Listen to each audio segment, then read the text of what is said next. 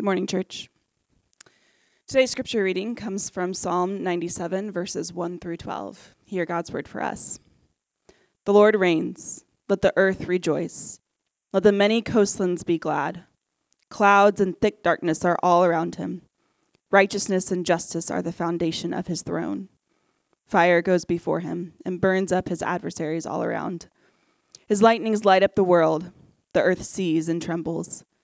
The mountains melt like wax before the Lord, before the Lord of all the earth. The heavens proclaim his righteousness, and all the people see his glory. All worshippers of images are put to shame, who make their boast in worthless idols. Worship him, all you gods.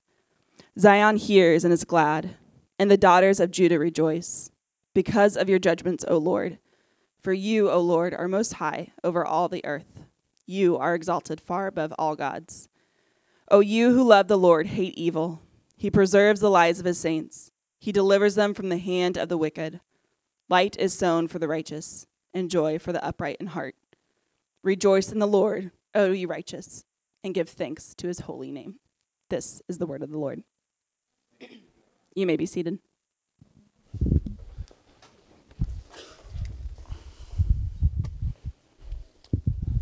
Good morning.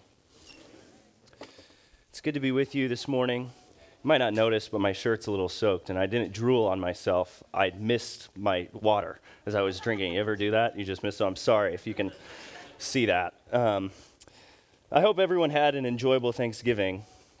Thanksgiving can be a lovely time of reflection and gratitude, and I hope yours was just that.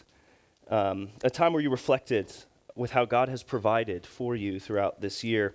I took the opportunity to fly up to my parents' place in Ohio. It was just, I have three sisters, but it was just me and my parents. And it was a special time of just me and them and good food and rest. There's lots to be thankful for. And as much as Thanksgiving can bring us joy, I also think it's important to mention that holidays can be a difficult time of year for many of us. And if that's you, if you carry any amount, large or small, of grief into the holidays with you this year, I just want you to know that part of you is welcome in this place.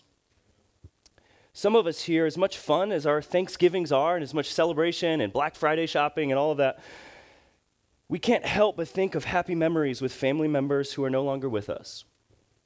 And there are some people here who are living into singleness, and it's at these times during the year some of us can find ourselves wishing for our own family, our own partner or spouse. So, whatever you carry with you into the holidays, it's welcome here in this place. And let me add that God welcomes that part of you too. And if you haven't given whatever you're carrying over to Him, it would be His joy to carry that for you. We'll talk more about how Advent, this time of year we're entering into, creates space for that. And we'll talk more about that later. This is our first Sunday of Advent. So we're starting our Advent series today. And to kick it off, just let me ask you a question. It's a simple question. What's in a name? What's in a name? I mean, we all have them. What exactly is held in a name? What is communicated in a name? And I would say you can learn a great deal about someone through their name. Names have value, they have meaning, they have history, they have emotion. The Advent series we're starting is He Shall Be Called. And in this series, we're going to explore the names of God that we find throughout the Bible and we're going to see how those names relate back to the first advent, which is the birth of Jesus. So I think you'll be surprised at how the names of God throughout the Bible are integrated with the birth narrative of Jesus, found particularly in the Gospel of Luke. And so to begin our series, as you heard brilliantly read by Carolyn, we are in Psalm 97. And the writer of this psalm uses a particular name to describe God. The name is this God Most High. In Hebrew, that's El Elyon. You notice the alliteration, El Elyon. It's really quite beautiful. Can you say it with me? El Elyon. And this morning, we're going to talk, we're going to walk through this psalm together. We're just going to walk through it in chunks, and we're going to see that the writer of this psalm wants to remind us of two things about God. And these two things are important to grasp as we understand Advent and the God who comes to us in the person of Jesus. So turn with me to the first five verses of our psalm. And as you're getting there, me, I'll just remind you briefly that Psalms were originally written as songs, right? They were often written and sung during times of like ceremonies and festivals. So as I read this to you, I just want to remind you that the language used to describe God might feel like different language than we would choose today. But that's okay, of course. There's lots we can learn. So I'll read the first five verses for us. The Lord reigns, let the earth rejoice. Let the many coastlands be glad. Clouds and thick darkness are all around him. Righteousness and justice are the foundation of his throne. Fire goes before him and burns up his adversaries all around. His lightnings light up the world. The earth sees and trembles. The mountains melt like wax before the Lord, before the Lord of all the earth. The heavens proclaim his righteousness, and all the peoples see his glory. You know, in our daily lives, in our routines, in our worlds, our daily issues, our problems, the injustices that we face, all of these things when we like reflect on our life, they can seem really big.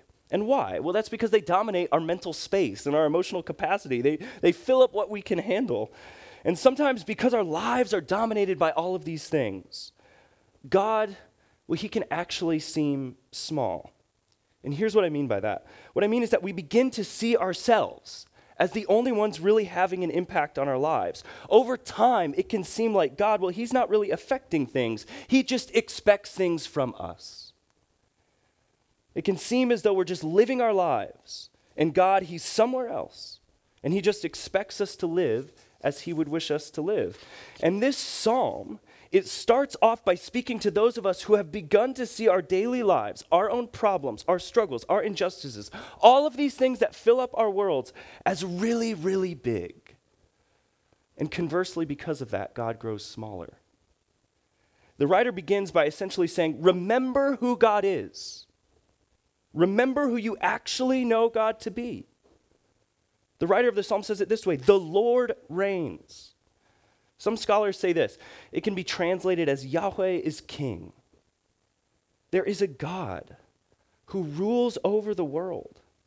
And this is what the writer of the psalm says. He follows up this statement with the Lord reigns, with let the earth rejoice.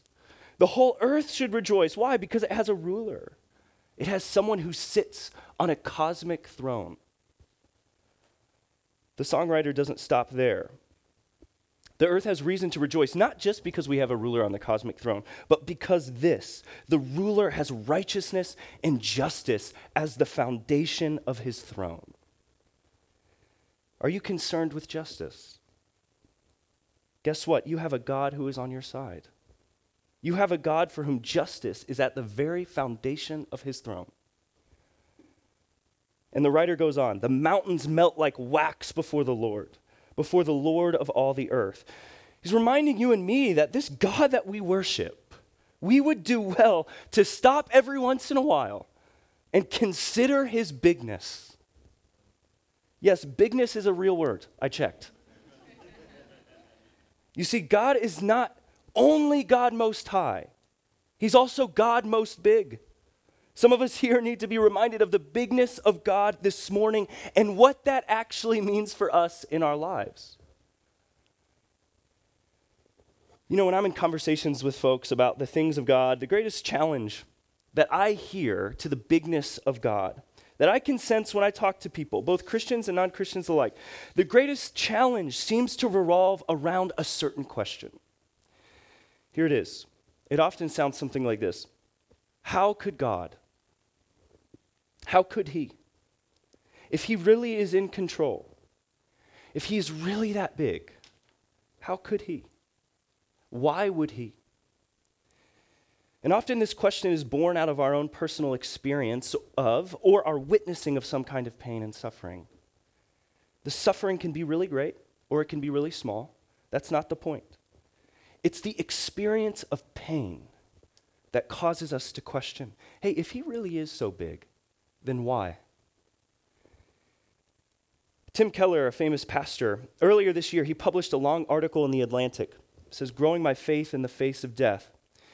He talks about having written a book on dealing with death from a Christian perspective. So he wrote a book, published this book, and soon after it was published, he was diagnosed with pancreatic cancer, very serious form of pancreatic cancer. And in the article, he's almost brutally honest. He talks about his own panic, his fear, how his faith didn't immediately offer him consolation to the idea of his death. He saw his book that he wrote sitting on his shelf, and he was like, I don't even want to open it. I don't want to read what I wrote. But he also makes this observation. He says that the philosopher Charles Taylor, in his book, The Secular Age, talks about how modern society has struggled with suffering more than any other time in history. While humans have always struggled with the ways and justices of God, this is true, it's not until quite recently that people have begun to feel that their suffering makes the existence of God implausible. I'll say that again. It's not until recently that people have begun to feel like their own suffering makes the existence of God implausible. For millennia, people did not hold this modern belief that we all deserve a comfortable life. Charles Taylor, the philosopher, and he's not a Christian, argues that we have become so confident in our own powers, our own powers of reason and logic, that we can't imagine any good reason for why suffering would exist. So we assume there can't be a reason for why suffering exists. If we can't wrap our minds around it, then we assume there can't be a reason for it. Here's Keller's ultimate point. If God is big enough, if there is a God who is big enough to merit your anger over the suffering that you witness or endure, if there is a God who is really great enough that you become embittered towards him because of what you have experienced, then that God is actually great enough and big enough to have reasons for allowing suffering that you can't detect. You see, it doesn't make sense to believe in an infinite God and yet still be convinced that you can keep a tally on good and evil just like he does.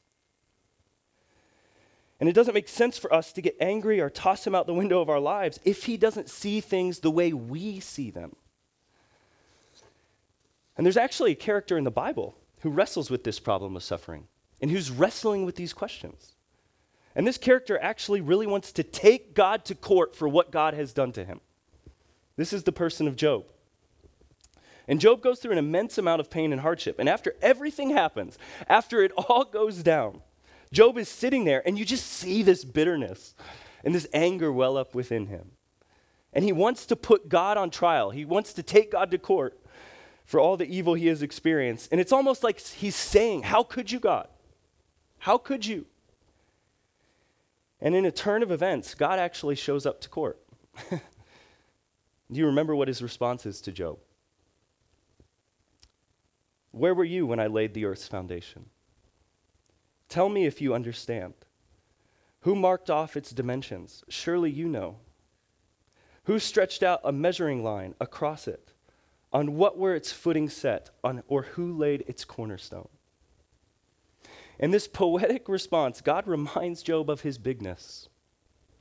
It's almost like he's saying, Job, I have become small to you. Let me remind you of how big I am how I organized the stars, how I dug out the trenches in the deepest oceans. What do you know about all of that, Job? And after God finishes, Job ends up saying, Surely I spoke of things I did not understand, of things too wonderful for me. See, Job lost a vision for the bigness of God. Sometimes in our lives, we need to take a step back and we need to re examine our actual conception of who we think God is. We need to ask ourselves who do, I, who do I think of God to be? What do I picture when I picture God? What do I think about when I think about God? A.W. Tozer, the theologian and pastor, says, What comes to our mind when we think about God is the most important thing about us. Has your understanding of God been shaped by culture? Has your picture of God grown small? Have you unconsciously slipped into the assumption that God lives for your sake and not you for him? This ancient song was written to help us reorient our hearts, to help us reevaluate this unconscious slipping into seeing God as small. God is bigger and more glorious and more powerful than we often give him credit for when we remind ourselves of the bigness and of the glory of God, and when we surrender our minds and our hearts to that, this offers us a remedy to the anger we might feel when we blame a small God for our suffering for things that we don't understand. The writer of this psalm has more to say. he doesn't stop there. He says, You see, God is not just God most big, He's also God most high. The writer wants us to consider God's position. Look with me at the next section, verses 7 through 9. All worshippers of images are put to shame. Who makes their boast in worthless idols? Who make their boast in worthless idols? Worship him, all you gods. Zion hears and is glad, and the daughters of Judah rejoice because of your judgments, O Lord. For you, O Lord, are most high over all the earth. You are exalted far above all gods. I mentioned I was at my, uh, earlier that I was at my parents' for Thanksgiving. And again, yeah, I have three sisters, but they're all married and they're scattered across the globe. So it was just me and the, me and the parents in Akron, Ohio, um, for some turkey. And over breakfast one morning, I was talking with my mom, and that's a picture of me and my mom. You can tell I'm a little nostalgic for home. I'm throwing up a picture. Um, so we were talking, and what she shared was really interesting. I, I asked her what it means to be like a parent of now adult children. and I thought what she shared was really interesting. She talked about how she had to reorient her understanding of her position. What she meant by that is that now that her children are adults, she understands it's not her position to interject herself onto all areas of our lives. and two, she said she doesn't think she should offer her opinion on a lot of things unless it's asked for. And basically, she emphasized this word position. And as my mom and I talked, it became clear to me that this word position is really what this idea of God being most high is all about. By using this name for God, the writer is telling us that God has the highest of all positions. You'll notice that the writer compares God, Yahweh, to other gods. And see, it was common knowledge in the ancients that the, these created deities, like these lowercase g gods, they only had local power. So, for example, when you walked into a new territory or a new city or a new country, there was a local deity there that people worshiped and this deity was recognized to have localized power there. What the writer of the psalm declares here is that there is a God who stands above all of those created gods. There is a true God who has no geographical limit to his power. Verse 9 reads You, O Lord, are most high over all of the earth. You are exalted far beyond other gods. God is not only bigger, and more glorious than we can conceive, but he's also in a higher position of authority than any created thing. There is one who is always higher, who is always greater, who is always more powerful, who always has more authority. What does this mean for us today? Well, if God really is the Most High, if He really does, have ultimate authority, if he does, then that would require something of us. It would require us to acknowledge that authority in some way. Let me explain what I mean. When I hear people talk about faith or I hear people describe their faith, sometimes hear, I hear people describe their faith as something that sits opposite to reason. So they'll say something like this well, when, when it comes down to it, it's just really about trusting. You just, have to, you just have to end up having faith. And they don't realize it, but this description of faith is a reaction to the modernist argument that faith stands opposite of reason, that you can't hold, hold those together. The modernist argument is that science has killed the need for faith, right? It's this idea that we have enough data now, faith in God isn't needed. And there are many postmodern, even not particularly Christian arguments against that line of thinking. But the predominant view in our post Christian West, and even sometimes in our own paradigms of faith as Christians, faith stands opposed to reason. You just have to kind of blindly trust. Now, go with me here. At the time that this ancient psalm was written, that was not the paradigm that this writer used to understand faith. For the ancients, faith did not stand opposed to reason. No, you could have both. For them, faith stood opposite of something else, and that thing was self sufficiency. So again, faith wasn't incompatible with reason. Those two things could be held together using our God given minds. Instead, what faith is incompatible with is self sufficiency. Faith requires acknowledging that you can't do it on your own. Faith does not require you to throw out your brain. Faith requires you to say, by using your brain, I am a person who needs help from something outside of myself. Faith requires humility. Humility to the ultimate authority. Humility to admit that I can't do this on my own. It requires a surrender to a higher authority who you can give your life to in ways that you aren't able to give your life to yourself. This ultimate authority can give you life in ways that you cannot give yourself life. Faith requires acknowledging you are not the most high in your own life, that you actually need help from something wholly apart from you.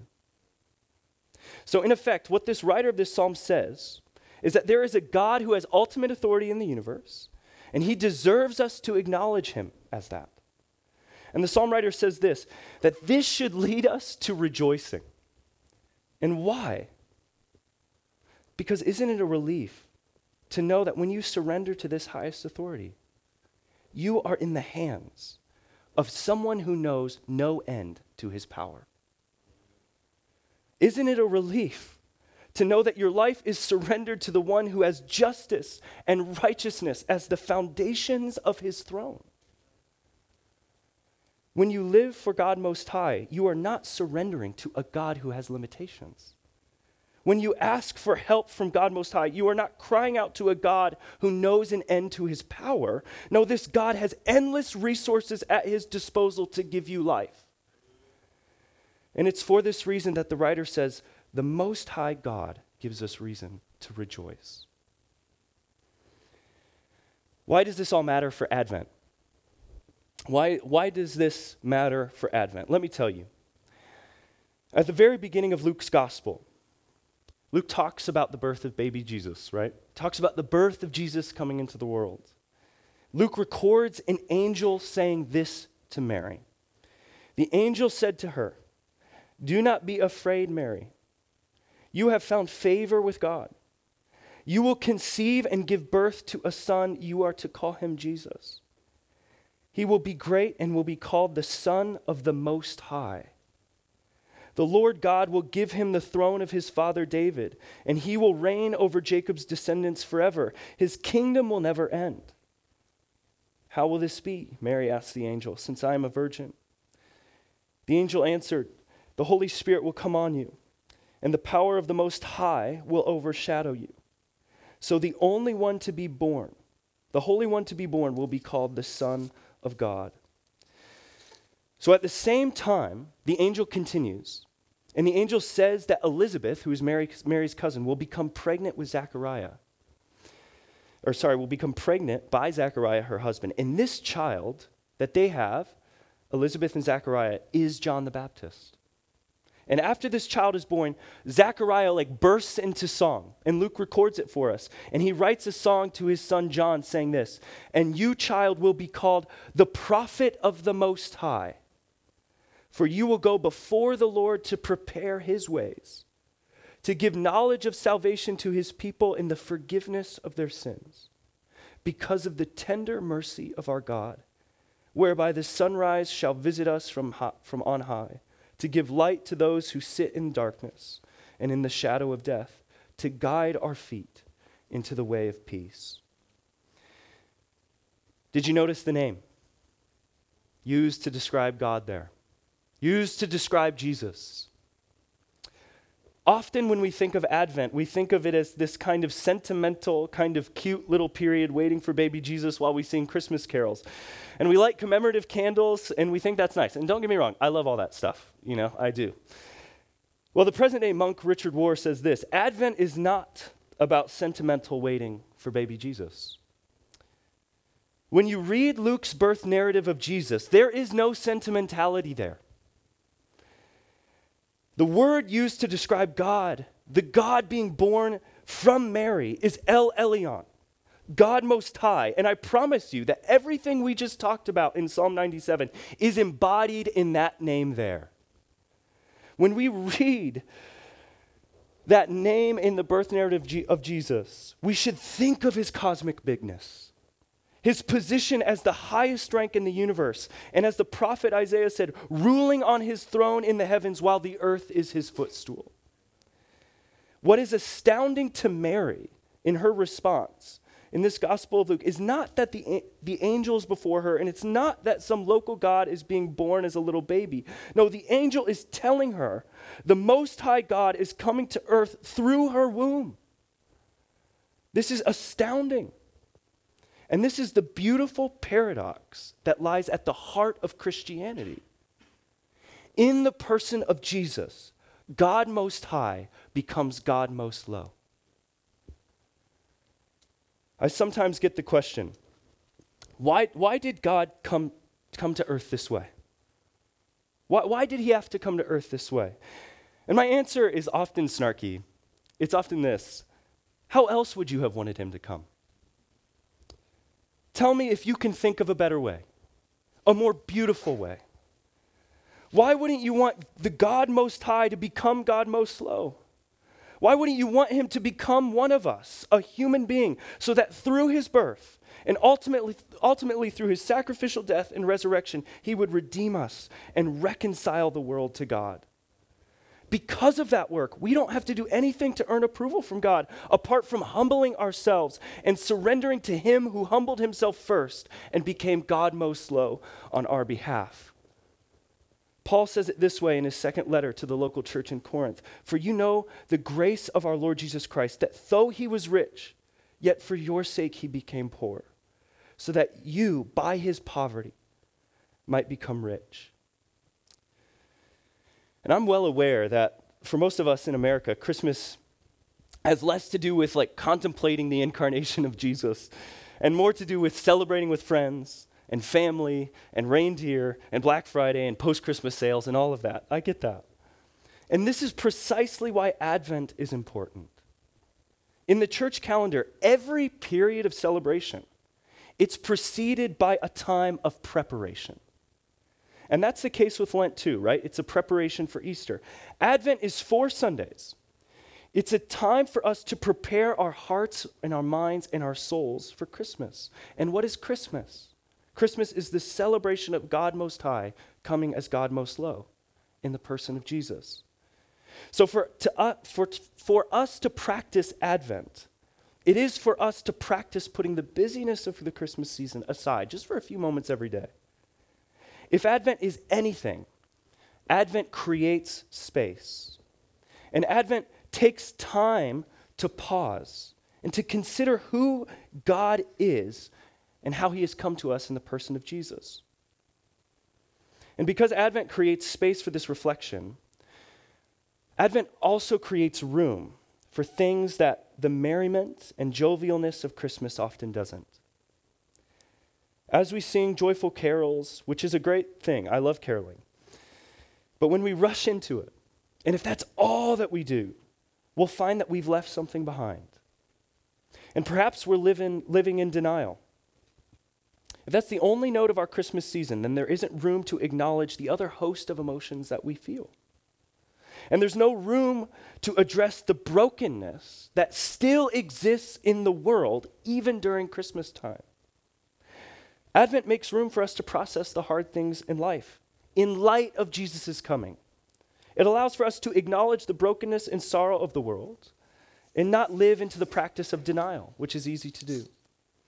And this is really what's healthy about Advent it allows space for both grief and true joy, for both hopelessness and real hope.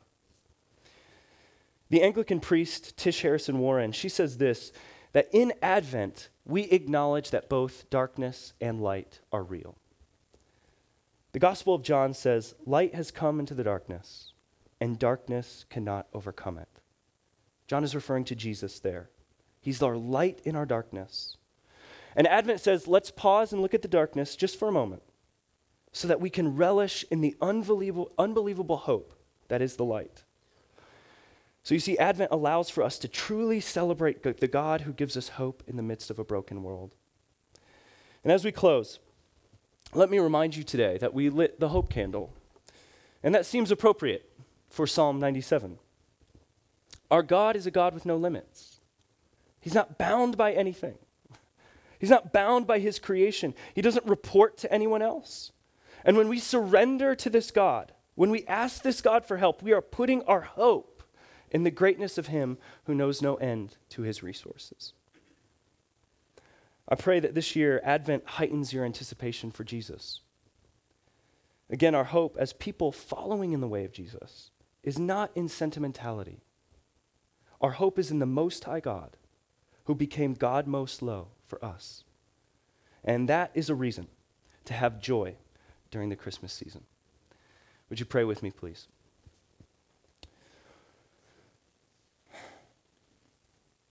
Lord, we thank you for Advent. We thank you for the Christmas season and all the celebration and joy and the goodness that comes with that. We thank you that we're not left in hopelessness, but God, that you give us hope. And that hope starts with Jesus in a manger. We ask, Lord, that you just elevate our capacity to understand your bigness. Help us to create space in our lives Call out to us through your Holy Spirit to create space so that we might reflect on who you are this Christmas season, God. We love you. It's in the name of your Son, Jesus Christ, Father, that we pray these things. Amen.